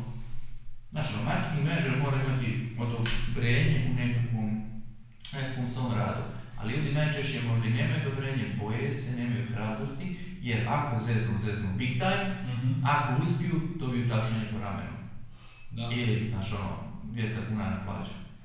Ja mislim da bi se taj sustav nagrađivanja treba definitivno mm, promijeniti kod nas, to da bi taj nekakav sustav nagrađivanja, ono, uvjeren sam u to, potaknuo rast ovih svih nekakvih odluka koje će, koje će pozitivno utjecati, e, ne samo u marketinškom smislu, nego ono, prodajnom i slično. Znaš što me šokiralo? Evo, ok, svi pričamo SAD, stavimo mi sad radimo nekog klijenata tamo. Tamo ti je odluka, znači od upita do donošenja odluke nekoliko dana. Upit, odmah će Skype call, bum Skype call, bum ponuda, prihvaćeno, nije prihvaćeno. Ali to ti sve odmah treba, znači od kad si poslao ponudu, znači to bi input od njega, ovo ono, to ti je 24 sata, 48 sati, nema to sad ćemo mi razmišljati. Ovi su došli jedni rekli, gledaj, to nam je much. Ok, a odmah su rekli, to nam je much. Ili odabrali smo agenciju. Treći su došli rekli, ok, krenite raditi. I nema ono, sad ćemo mi krenuti za dva mjeseca, krenite raditi. Šta vam treba, materijali, ovo, ono, tamo, vamo. Rezultat, ako imaš rezultat, nastavi raditi. Ako nemaš rezultat, ne nastavi raditi. Znači, odmah se radi, nema tu sad, to bi bilo fascinantno, znaš, ono, koliko brzo donose odluke. Za nas čak i pre, prebrzo, ono, daj, daj, polako, ono, ali ono, doslovno, to ti to. Čim su zainteresirani ili jesu ili nisu i donesu odluku da li će raditi s tobom ili ne. Znači, imamo jedna klijenta koju radimo mi i druge dvije agencije, trenutno. Pustili su tri agencije koje će biti najbolje. Platit će nam rad. Znači ti mjesec ili dva ćemo raditi, on će uredno platiti, nema džabe, neće ti onda. Plaćaju tri agencije da rade i koja agencija bude najbolja u rezultatima, čisti rezultat, ona nastaje ove dvije Hvala vam, evo vam vam uredno za to što ste radili, ova koja je nastala dobila sve akaunte, dobila sve poslove. I sad se fajtamo da, da to budemo mi. A tu vjerujem kod takvog projekta, govorimo o iznosima koji su puno veći, o, o budžetima, nego bilo koji ovdje što imamo, trebamo odluka. Ovako, tri agencije su našli, tri još jedna je iz Njemačke, jedna je od njih iz Hrvatske, još jedna treća, ne znam odakle. Odluka je donesena ono, odmah i kreni raditi, pokažu rezultat, nastavljamo raditi. Nema tu sad ono, mm, šest mjeseci da mi donesemo odluku. Jednostavno sve da stoji, znaš. Ti teško agenciji planirati, druge strane planirati resurse. No, to ono, toliko ti, i šta nam se zna dogoditi, to nam se dogodilo, gdje, gdje jedan klijent je dugo odgađao odluku, evo dok ovo, dok ovo, dok ono, trebali smo raditi projekt sa, zajedno sa partnerima i sve ono, dok nikako donese odluku, među vremenu neki drugi klijent odabrao partnere za raditi nešto drugo. Ovi su, ne znam, do prvi četvrtog, ono, puni, ne mogu, ne mogu nove klijente uzeti, onda se ovaj dođe i kaže, evo ga, može, ipak idemo raditi, krenite. Ovi, ja, gle, sorry, ali ne možemo ti raditi.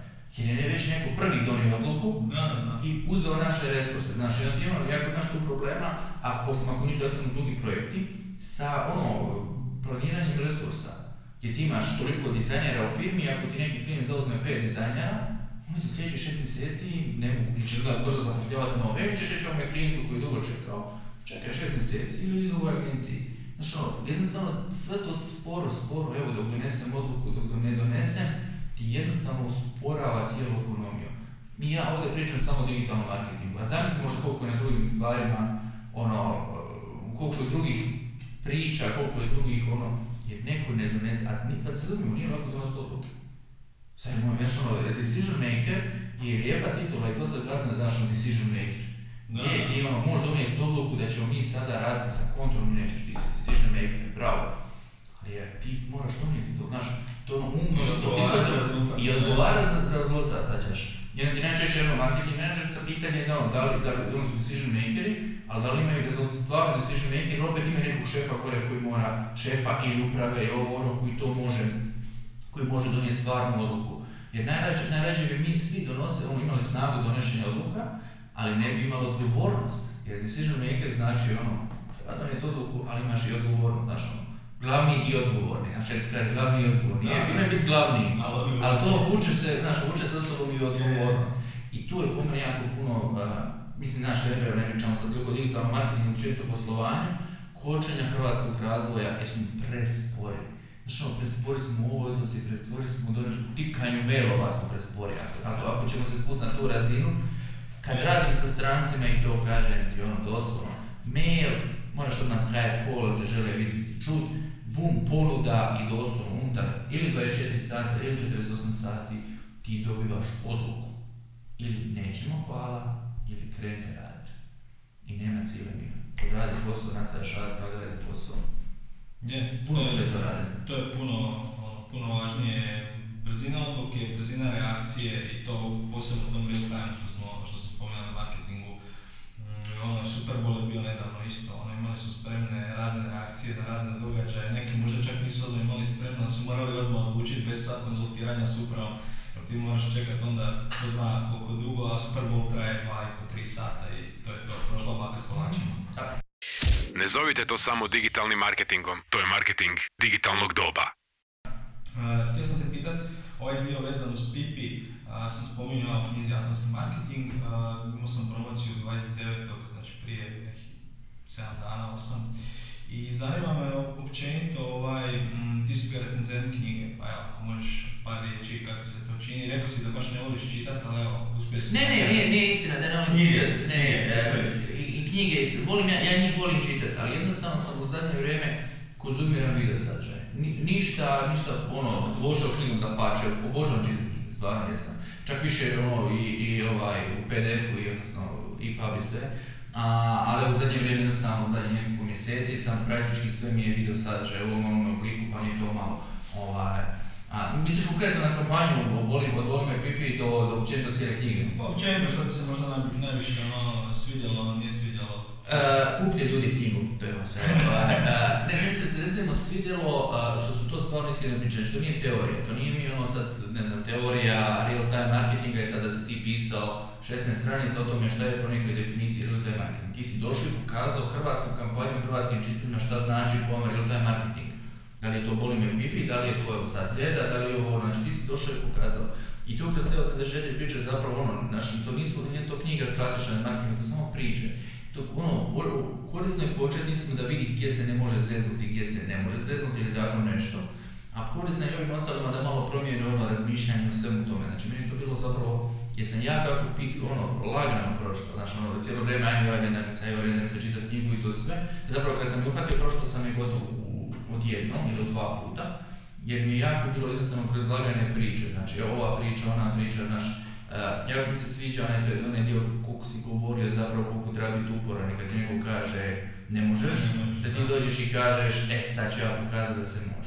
I to su ono primjeri da ti kaže, ono, u nekim ono, znaš, kažeš osjet, osjet, osjet gimnastika i to sve, da bude puna dvorana, znaš, što bi većina, da sad ideš na agencije, došlo je ljudi, ovima nema šanse, nemaš u Osijeku dovoljno ljudi koji zanima gimnastika.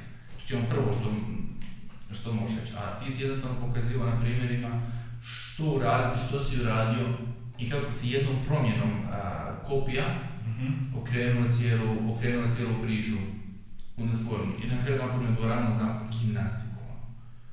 Dok nogometni klub ima manje navijača nego što je to tu na, ne znam. Da, u isto vrijeme se igralo utakmice, to je zanimljivo s Hajdukom, mislim čak tako da. Ovaj, a da mi reci, rekao si, sigurno u biti slušatelje zanima i mene iskreno, ovaj, uz te vide, šta pratiš, šta čitaš, gdje pratiš nekakve trendove u digitalu, gdje nalaziš nekakve inspiracije za kampanju koju vi radite u kontri?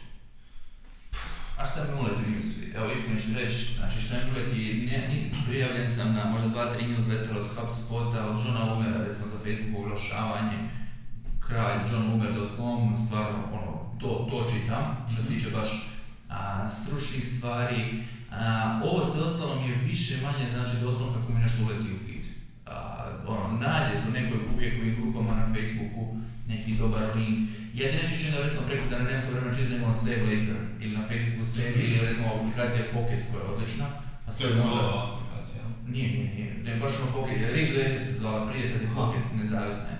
Odličan nam ono. I samo dodam, dodam se u Read Later i onda kad imam vremena čitati, vikendom uvečer kad dođem ono iPad u ruke i lagano taj ono te stvari ili gledam kao video sadržaj ili ili čitam i to mi je najčešće ono što bude, znači nemam sad ovaj, nemam sad konkretno kažem, osim od Johna Lumera i tako, HubSpota i to, da kažem ovo baš moram čitati to, nego većina tih dobrih stvari mi dođe kroz nekakve, ono, neko podijeli. Evo, znači ako je nešto kvalitetno ljudi to podijele. Rekao si preko feeda to, LinkedIn, Facebook, Twitter ili... LinkedIn, Facebook, a, Twitter, baš Twitter, koristiš. ma, pazi, ja na Twitteru imam gotovo 6000 followera, ali vrijednost uh, Instagrama sa 1000 mi je 6 puta veća nego ovoga sa 6000, evo to, ono, znači jednostavno nije Twitter toliko aktualan, koliko god mi misli, koliko god to ono nije, znaš, ono, ne, nema tamo niti poslovne toliko ekipe, niti išta, znaš, o tome se ekipa dopisuje, i onda sad, kad imaš jednostavno Facebook, Instagram, LinkedIn, Twitter, četiri mreže prati, to je ono, taj mi konzumi brutalan, Mhm. i sad ono, ako nešto prvo moramo odbaciti, odbacim Twitter. Znaš, ostalo su mi ove tri, ok, na LinkedInu mi je više manje ono poslovni sadržaj, poslovne teme, pogledam. Facebook mi je ono najširi krug ljudi, opet ipak ima svega od, od, od, ono što ako me zanima, ok, ne zanima politika, do, do, do ovo je dobio dijete. I ono, Instagram, hrana i ono, sve fine stvari. Znači, ne mora nešto otpast, mora otpast uh, Twitter u svemu tome, ja tamo isto objavim sadržaj, ali kad gledam broj pregleda od tih 6000 mi je puno, puno manji nego broj pregleda od, od 1000 i po na, na Instagramu.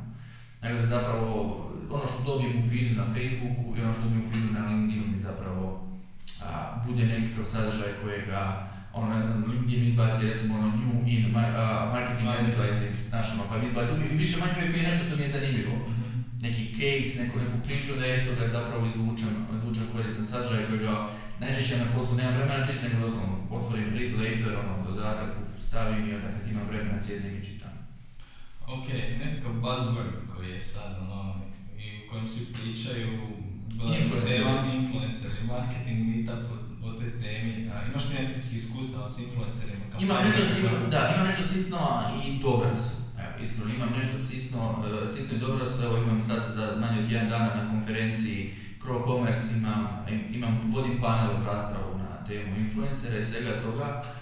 Trenutno je to buzzword. Uh, influenceri kao takvi nešto napadali su ih, vaki su, naki su, ovo, ono, gle, oni imaju attention, njih ljudi prate, možemo mi pričati šta god hoćemo, kako god hoćemo, da li je to dobar sadržaj, da li je to kvalitetan sadržaj, da li taj sadržaj mijenja svijet, nije ni bitno, bitno je da ga ljudi gledaju. Mhm. Znaš, i meni je tu, znaš, ono, influenceri kao takvi su zapravo ista stvar ko nekada velike zvijezde, Brad Pitt, Ovi, što je razlika? Ok, Brad Pitt je svoje ime stvorio preko filmova, pa su onda ljudi koristili kao zaštitno lice svojih, svojih reklama i u Hrvatskoj i tako nešto. Influenceri već većinom, ne, ne nužno, ali većinom su ti zapravo stvorili sebe na društvenim mrežama. Znači koristili su YouTube, koristili su Instagram, koristili su što god da bi oko sebe stvorili famu. Pa je ova dobra u kuhanju, ova je dobra, u- ima svoj blog, ova je dobra u, o čemu god, ono, koje god teme pokriva. I ako oni imaju tension, ako meni imam klijenta, imam, koji se bave proizvodima za kuhanje, meni je ta influencerica jako, jako zanimljiva. Jer nju prate, njih attention je tu. Prije attention bio je Noluga Mlaka, ali ste vi, kako se zvao, prezir. Karpanja. Tu je bio onaj a- a- attention, Mhm. pa je Podravka tamo naravno to vaša ono čisto pokrit nekakvog content marketinga. Sada ta Podravka vjerojatno koristi influencere, pa- pa ono, i super mi je što to nisu ekstremno veliki brojki. Što ima ovo ima 40 tisuća, znam ima 40 tisuća ciljanih, ovo ima 20, ova 100 tisuća. Ali ako je meni klijent, ako followeri tog influencera su meni zanimljivi mom klijentu, moja nekakva dužnost je kažem, ajmo to, ajmo angažirati. Nismo puno radili, jer imam ono dosta nekih klijenata gdje im je jako teško uopće naći influencera. Znači moram nekakvi premium red ovog onoga za neke stvari gdje bi meni influenceri možda bili neki poslovni ljudi, a, biznis ili tako nešto, nažalost oni nemaju dovoljno, većina njih ne dovoljno velik doseg Da, da. jer se oni ne bave društvenim mrežama opet s druge strane. Ali ako je meni zanimljiv neki influencer, ja ću to definitivno predložiti klijentu jer eto, danas je attention, uh, attention njemu. Šta će biti u budućnosti, ne znam. Ali ti imaš sad- sada situacija, znači influenceri kao takvi nisu neki buzzword koji sada, prije su uvijek bili neki influenceri. Znači, ajmo ajmo nazad, zašto neko uzimao Brad Pitta za svoju zaštitnu lice? Pa zato što ima influence. Zato što sama njegova pojava, samo njegovo lice davalo, u vidi Brad Pitt im je tu. Znaš, to ti je nekakva priča. I sad samo imaš drugi influencere koji su opet, i dobra ti stvar kod njih, što koristiš njihove kanale. Znaš, prije Brad Pitt nije imao svoju TV stranicu ili svoje novine, nego si ti morao koristiti, platiti njega i opet platiti TV stranicama i novinama i, i pazi, kreirati reklamu s njim i opet platiti TV, TV stranicu za emitiranje reklame novinama, za ovo, za ono. Ti danas kad koristiš influencera, influencer ti odradi reklamu, znači nekakav recept. I još ga onda distribuira na svoje kanale gdje ima opet ciljanu publiku. I eventualno nešto sitno platiš još aj dodatno oglašavanje. Znači dobio si puno jeftinije, puno ciljanije da ti neko radi tvoj, tvoj posao pod navodnike. Kreira, sa, kreira sadržaj. Da li je to sadržaj u obliku ono, videa pa te neko uči kako, kako vježbati, da li je to sadržaj u obliku kako kuhati, da li je to sadržaj... Nije mi bitno.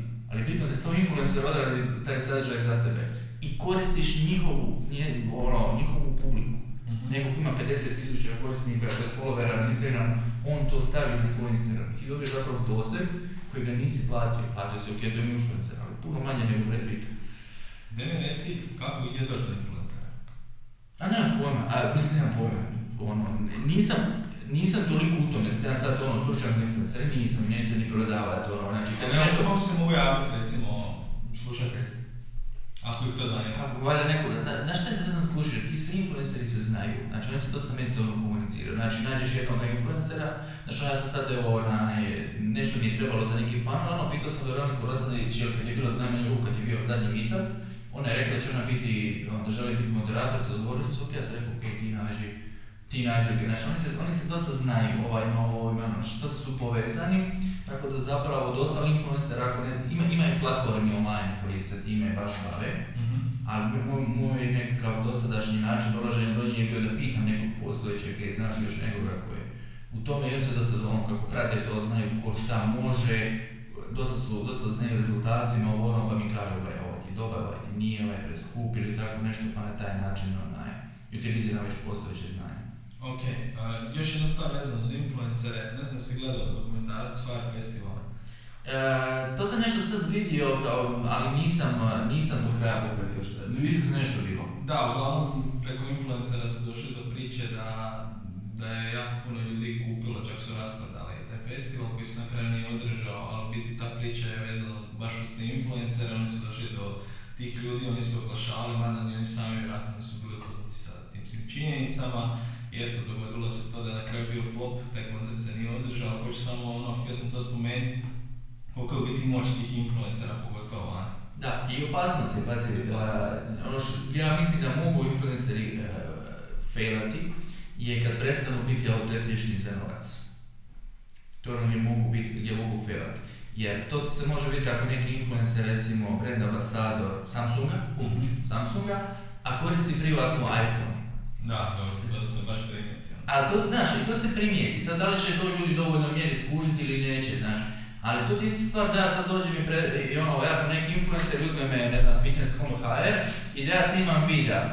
Ne ide, znaš, možemo mi pričati o svemu tome, ali, znaš, ono, ok, ako ćemo uzeti neki restoran ili nešto, možemo To pričati. već može. To već može, jer Ilija ima neku mali broj ljudi, ljudi znaju da Ilija voli jesti, ok, dobro. Ali ja sad dođem i odjednom počnem pričati o fitnessu i javno ljudi vježba i to ono, ne ide, nisam niti malo autentičan za tjelovježbu. Znaš, ono, i, i, i ako se tu influencer iskube za lovom, neko im mahne za 500.000 eura i počnu raditi stvari koje nemaju veze s njima, koji nemaju veze sa publikom koju prate, znači ekipa koja mene prati, više manje ne zanima fitness. Ono, Petar može pričati o, o vježbanju i To sve, jer on ide praći svako jutro 6 ujutro, on može pričati o tome, znači fitness.hr Petra za influencera može, jer mu je to točno ono, Petar je u vježbanju, isto tako da Petar sad neki restoran uzme, ne ide. Znaš, e, tu autentičnost mora biti, ja se bojim da gdje bi mogli prodati influenceri ako počnu za novac raditi stvari koje nemaju veze sa njihovom, sa njihovom ciljanom publikom. Gdje će on jednostavno izgubiti influence i kod svoje publike i influence općenito, tako da tu treba dosta biti oprezan. A, imali smo sad jednoga problem, nije problem, nije naša stvar, a jednoga klijenta međunarodna korporacija gdje su u Austriji uzeli influencericu i odradili kampanju ovo ono i tek kasnije su gledali njezinu demografsku strukturu i skužili da 80% njezinih followera iz SAD-a. Ano, znaš. Znači nisu, nisu uopće gledali da li im je to ciljena publika ili ne, nego vidi ona je poznata. Znaš, to ono, zamisli sad uzmeš, ne znam, bum, evo, u Hrvatskoj, vidim ti je hrvatski publika i sad ti kažeš svi njezini followeri su Hrvati. Nisu. Nisu. Moraš odabrati da ipak jedan dobar dio njih su stranci i da ovaj dio koji su Hrvati, ok, toliko njih, da li nam se isplati za taj broj. Znaš, nije, ono, nije ona relevantna samo za Hrvate, nego i za svijet. Da, jasno. Atomski marketing. A, ono, ono što mene zanima, mm, kada bi ti danas otvarao marketinšku agenciju, recimo danas krećeš u taj biznis, a imaš već iskustva u, u svemu što si naveo u posljednjih sat vremena i još više od toga, na što bi se najviše fokusirao, šta bi izbjegao? Fokusirao bi se da bi, da bi našao ko su ljudi koji rade u Hrvatskoj marketing i kako znam imaju ih izvu, izvuku ih na kavu. I pito savjet, pito, ono, pito kako se posluje. Znaš, ja i Vera smo ono krenuli u Splitu dole gdje nemaš baš puno ekipe za pitat, nismo znali ekipu i ovo ono. I ovaj, i zapravo učili smo na svojim greškama, što je dobro, ali s druge strane jako sporo cijeli tako ti isto grešku napraviš Da. ovaj, treba vremena. Tako da zapravo bi, do, kako znam i umijem, bi našao tko je Bruketa tada i ko je Žinić tada i sve i pitao ljudi, mogu moram se mogu vam platiti kao. sjeo snima 45 minuta i pitao je ono, šta god, kako radi, kako agencija, što pazite, što ovo, što ono, jer sve te stvari smo mi morali naučiti. Znaš, ono, prije, ja uvijek pričam priču, prvi put kad sam dobio poziv na pitch, ja sam googlao šta je pitch. Jer ja, znaš, ono, ne znaš, nisam radio agenciji prije. Znači, onda moraš znaš šta je pitch, kako ide, ali on svi tu, pa nisi išli na pitchere, pa ovo, pa ono. Znaš, da bi neko ko ima iskustva, neko bi rekao, gledaj, neću, nemam vremena, ne vezi. Možda bi Kukete rekao, gledaj, ne, ne, znaš. Ali neko bi došao i rekao, 10 ljudi 5 bi došlo 5 dana. Pa bi onda odradio 20 ljudi, pozvao pa bi primao 10 zvonijski ljudi na kavu, otišao na kavu i pitao i savjeti što, kako, gdje, na što paziti kod ovoga, kod onoga. Znači, pitao obje druge. Mi nikad nismo imali tog mentora, to je ono, dosta, pro, a neću problematično, ono, morali smo sve greške naučiti na svojom. Da je neko došao i rekao, evo, smirite se, radite ovako. No, iako mentor ne mora biti nužno točan i dobar, ali, ali bi pitao barem dovoljan broj drugih ljudi da, da me, da me nekako upute u poslovanje. Kako vam se događa da vam se javljaju tako ljudi da vas pitaju za savjete? Pitaju me online dosta. Ono, ja bih rekao tjedno dva puta, ako ne i tri. Znaš, pitaju savjet oko ovoga, znaš li ovo, znaš li ono, može ovako, može onako. Znači, pitaju ja pomognem koliko mogu. Znaš, a, dosta, dosta pazim na svoje vrijeme, Mhm. a, dosta sam ograničen vremenom i to sve, znaš, i meni bi bilo teško otići, ja ja na kavu, ono, znaš, nastaviti, ono, pick, kako se zove, ono, pick the brain ili tako nešto. E, meni to bilo, bilo teško. Mislim, ovo je dosta kom- komplicirano odgovoriti, jer jednostavno nekad postave, mislim, meni se događa da dobijem nekakva pitanja, ali onda ti ne možeš samo odgovoriti sam tako, evo nešto ću natipati. Nego Moraš dobro razmisliti o tome, možda malo još proguglati, istražiti nekakve stvari, pa tek onda odgovoriti jasno čovjeku. Ali evo ti to, evo, to ti je dobar content za blog post. Znači to što si njeo, što je, e, mi či, kako smo imali teme za blog post na početku, ono što smo ljudi pitali. Znači ono, mi smo, naj, dva najgluplja šanka koje smo imali to godjelni, to je jedan članak kako otvoriti LinkedIn profil. I sada, i sada, nam donosi traffic na akciju, ok, nebitan je, outdated je totalno iz 2012. Mhm. Ali znači, što su ljudi pitali? No su skušali da ljudi stvarno ne znaju kako otvoriti LinkedIn osobni profil. I napisali smo članak o tome. Ja sam godišnji sad imam 5000 čitanja tog članka. Sada, 2019. članak iz 2012. Outdated je nedavno se nama sad to sve ponovo pisati. Ali dovoljno je dobro optimiziran sve. Znači, mi smo doslovno imali content na osnovu onoga što nas ljudi, što nas ljudi pitaju. Samo ne bih odgovorio, rekao bi ono, napisao post, objavio ga, rekao liku, evo ti, evo ti link, pročitaj sve što sam pitao. Možda bi, možda bi išlo u tom smjeru. Ok. Um, koji su trendovi 2019? Šta možeš Influenceri. Osim Da. njih, šta očekuješ? N- Ono, čak mislim da si ti pisao, spominjali su se neke nove društvene mreže, kaže ono Instagram, Facebook, ljudi se miču, bit će nešto novo. Ne mogu se sad sjetiti ime te neke nove društvene mreže, da ne. rekao, ma nema šanse to. Ne, ne, ne, ne, mislim, znaš, ono, ljudi se, često marketingaši znaju skakat. Znaš, ono, znaš onaj primjer kad je, ok, Snapchat je bio pa su ljudi se pa ovo, pa ono, pa sad ko sad radi kampanje na Snapchatu u Hrvatskoj. To što ih je Instagram u biti... Insta, onda, onda ti je bilo ono, kad je bilo ovaj Pokemon Go, znaš, ono, Mm. aj, svi, ajmo, instaliraj, uguraj kampanje klijentima na Pokemon Go, ovo, ono, gdje je sad Pokemon Go, nije. Postao sam malo pametniji tu, ne skačem na, na, na svaku, puštam druge da, da, da slome onaj zube, pa onda ako to vidim stvarno da, da se zadržu, da to ima smisla, onda to radim. Tako da sad u ovome trenutku, ok, možda su malo trendovi da, da mlađi manje koriste Facebook, više koriste Instagram, ok.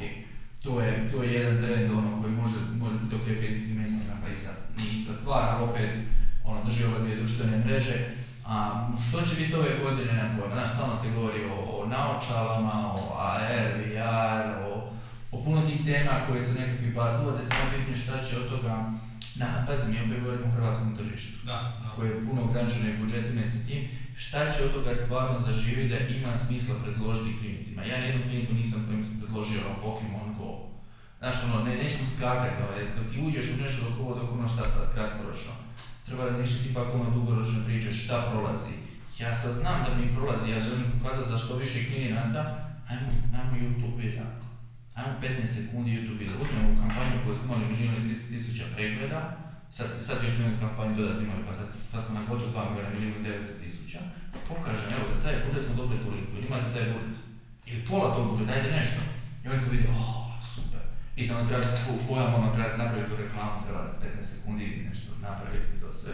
Ali opet, znači, na tom je cilj pokazati šta se sve može napraviti, eh, šta se sve može napraviti na internetu, koje su mogućnosti, ono, koje su realnosti, znači ne možeš ti, opet s druge strane, ne, očekivanja smo mi pogriješili, to sam već rekao jednom, digitalci koji smo govorili da internet jeftiniji, je jeftiniji, da je jeftino ovo u odnosu na klasične, ali nije razina jeftini 100 eura mjesečno. Da, da. Znaš, imaš i, i tu stvar, onda da ne ti rekao da, je, da treba ti 20.000 kuna za dobru kampanju. Ok, 20.000 kuna, znaš, ali neće ti neko doći, ja imam 100 eura, ko što mi je jedan onaj, komentirao na našem blogu, ko je to lud da, da, da dava, ko je to lud da dava 1000 kuna mjesečno u Facebook. Znaš, jer jeftino, ali ok, možeš ti s 1000 kuna ići, ali onda, onda ne pitanje koja agencija to može raditi. dosta ljudi radi greške, ko sam ja skužio, kaže ok, onaj susjedov mali, on, on se kuži u Facebook, gle ja ću njemu plati za 100 eura će on meni odraditi čuda. A zato što ne znam, ja ih i ne krivim, nije da te ljude krivim. Znaš, a, ako će sustav malo odraditi neku kampanju, to je njemu ok, jer on ne može platiti nas 1000 eura i to je u redu, znaš, ono, imaš agencija koje rade nešto za 100 eura, to je u redu, ja nemam, apsolutno, znaš, ono, prije sam se možda ljutio što ovo, ali isto tako ja sam u nekom obliku dam po cijene. Iako sam radio za 500 eura, nekome sam dao koji je radio za 1000. Znaš, ili su možda mene gledali kao video ovaj što dam pa jeftino dolazi ovo, ono, u tom segmentu nama je bilo u tom trenutku 500 eura dovoljno, sad nije. Da, ali ti isto tako fora da, da to može biti dovesti do toga da se tvrtka osramoti možda ili da napravi nekakve greške koje će ih skupo koštati kasnije poslovanje. To ti je, to je njihov problem. Znaš, ne, ja ne mogu tu sad ništa napraviti. Da li, da li je moguće da taj napiše nešto nepismeno i sramotno? Je. Ali to je njihov problem, sorry. Znaš, ono, znaš, kad uzmeš neku jaku agenciju, znaš što dobiješ. U najmanju ruku. To ti je, da li će sad došao neko, neki novi mobitel, neki kinezi, nikad nisi čuo za njih. Da li je moguće da budu dobri da za 500 kuna dobiješ super mobitel? Je. Znaš, ali kad ti uzmaš iPhone, ili kad uzmaš Samsung ili neki jaki brand, ti opet, znaš, ipak znaš da Na čemu si, da. na čemu si, pa možda ćeš malo preplatiti to i ime ćeš platiti sve, ali barem znaš ono da imaš tu, tu mogućnost, jer znaš, a šta ti je opasnost to kažeš, a, mi nismo velika agencija, neće se dogoditi. Kažeš agenciju ima jedno, dvoje zaposlenih, jednoga, znaš, ono, ili tako nešto. I radiš operativno, nije problem strateški, ali operativno radiš, šta kad taj je dobio još jedno da dva klijenta? A, šta onda? Da li, da li on može tebe dalje suportirati, da ne može? I tako da zapravo znaš, ono, imaš jednostavno različite segmente agencije, veličine agencije, različite veličine klijenata i potrebe klijenata. Klijenti koji imaju male budžete idu u nekim manjim agencijama koji mogu suportirati, imaš nekakve srednje, imaš ove, imaš ove najveće koji imaju milijone koji plaćaju milijunske agencije. To je sve posve normalno naše tržište, ista stvar sa autima, ista stvar sa mobitelima, ista stvar sa smart watchevima, ista stvar sa mikrofonima, ista stvar sa svime. Znaš, ono, neko će uzeti plate, evo ti si platio na računu 16.000 kuna, ali imaš proizvođača koji prodaju za 4.000 kuna. I svi žive. Znaš, ona ekipa koja kupuje 4.000 kuna nije ciljana skupina za, a, za Apple. I je, znaš, jednostavno treba se tu postaviti, ono, ko si iza koga si, znaš, ono, mi imamo isto, smo malo, ono, imamo nekakav svoj sustav rada, nekakve vrijednosti koje imamo, koje gajimo i toga se držimo. Znači, ako neko dođe i kaže, imamo, ma, mi smo sad jednog klijentu došli i rekli, oni su stavili budžet, mi smo rekli, hvala vam na pozivu, drago vam bilo rad s nama, ali ne možemo raditi. Pre, pre nisu, nisko je, jer postavili su i ciljeve KPI, mi smo rekli, za taj budžet, za ono što tražite i za brojeve koje trebamo podići, mi ne možemo napraviti kampanju. To je to, neka ima, možda će, možda će naći nekoga i neko stvarno to napraviti. Svaka čast, ako napravi svaka čast, nema problema. To je to, znači isto kod nas sad se zovu da trebamo raditi mult, ono, ne znam, rebranding nekog telekoma i to. Mi to ne možemo napraviti, mi nemamo taj skill set i to znanje da možemo napraviti nešto što mogu napraviti najveće agencije poput Luke Težinića i Maga ili šta ti ja znam. Znači takvi veliki će onda ići ekstremno njima, eventualno će nama dati neki mikrosegment cijele te priče gdje mi možemo uvediti kao dobra digitalna agencija, ali mi nećemo sad ono ulaziti, ne znam, rebrandinga jedan telekoma. To je važno za, ono, biti iskren prema klijentima. Mislim da, Totalno. da isto dosta, dosta njih kaže mi ćemo napraviti ovo, ovo, ovo, na kraju ne ispostaje dobar rezultat i onda su ljudi e, ljuti na sve agencije, ljuti E, jedan naš, naši, slažem se, jedan naši core value je honesty, iskrenost prema klijentu. Recimo, mi nećemo nikad raditi za klijenta konkurenta. Znači, kad dobijemo evo, nedavno jednog klijenta, dobili smo poziv konkurenta, sam nazvali, jel ti ono, stvarno velika konkurentno ili problem, on rekao da sorry, ali baš oni jesu konkurencija, mi nismo radili. Isti taj klijent, je- dobili smo druge njegove konkurencije, on bi rekao, ok, ajde, možeš s njima raditi, nije problem. Znači, a ja mogu, pa nije problem, ja bi radio, nego ne bi vjerojatno nikad ali to ne želim, znači meni je jako bitna stavka, iskrenost za klijent to zna, ista stvar, iskrenost rezultata, im dođemo i kažemo, gle, ovo nije rješenje za vaše probleme. Znači, mi ne možemo pomoći. Znači, nekada, šta ja znam, ono, AdWords. AdWords je ludilo, ali znaš, nekad za neke poslove, neke klijente, neke usluge se jednostavno ne googlaju. I ti možeš imati super ono priču. Ili se kuplaju, ali ljudi koji to kuplaju ne traže, znaš, nisu ti koji kupuju te proizvode. Mi, evo, mi se bavimo Google oglašavanje. Mi sebi nemamo AdWords za naše usluge. Jedno smo zakupili ključneč kontra, da imamo i brand i sve, da smo na prvom mjestu sa plaćenim i neplaćenim, ali nemamo za ove ostale usluge. Zašto? Točno ne kupiš i rade oglas, kupiš neko pojam community management, čim se bavimo, upiše, upiše nekakve pojmove, dođe na naš web i čak i pošalju upit. A smo skužili s vremenom da ekipa koja tako traži agenciju, nije ona, ono, naša ekipa koja, koja nama treba. Znači, ako, ako je Vipnet radio a, A1 ili ako je Imago ima Volim PP kampanju, za, oni su to imali za, za PP, Mhm. za Dalmacija vino, šta ti misliš da je Dalmacija vino googlalo pojam kreativna agencija? Nema šanse. Nema šanse, e. I ono što smo mi, znači, jedna ti neće Imago zakupiti uključu neće kreativna agencija, oni će raditi svoj branding i to se, zato je brand bitan. I mi smo jednostavno skužili da oni koji googlaju pojam kreativna agencija, agencija ili tako što, da nekad je ono, i pošalju upiti sve, ali da to najčešće nisu klijenti koji nama trebaju, koji su nama fit, fit s nama. I mi nemamo Google oglašavanje, znači Google je super, mi to klijentima kažemo, valja vam dobro forma, nekad nije rješenje za tako što, nekad je već veće rješenje dignuti Instagram oglase, dignuti PR, uzeti influencera ili whatever, koji god to oblik. I nekad kažu da mi ti, ne, ne znam, to iznad našeg skill mi ti ne možemo pomoći. Uzmi offline, ono, ta razina. Ali nekad treba biti iskren, ako smo bili prema sebi iskreni, skužili da AdWords se god bili dobri i dobri su, nisu za nas dobri. Isto tako nekim klijentima kaže, pogledaj, sorry, ali ovo nije za tebe. Nema rezultata, nema, ili nisi dovoljno strpljiv ili whatever. Ok, evo, hvala ti, sat i 25 minuta razgovora. A mogli smo pa... Digitalno. Da, dobro, tamo sam ugladio, tamo sam ugladnio. Da bi mogli ići pojesti. Naravno. Jedan, jedan ovaj, post na Instagramu. Za jedan, dva, tri, više će biti, da. A, ništa, hvala ti. A, imaš možda još šta za dodati?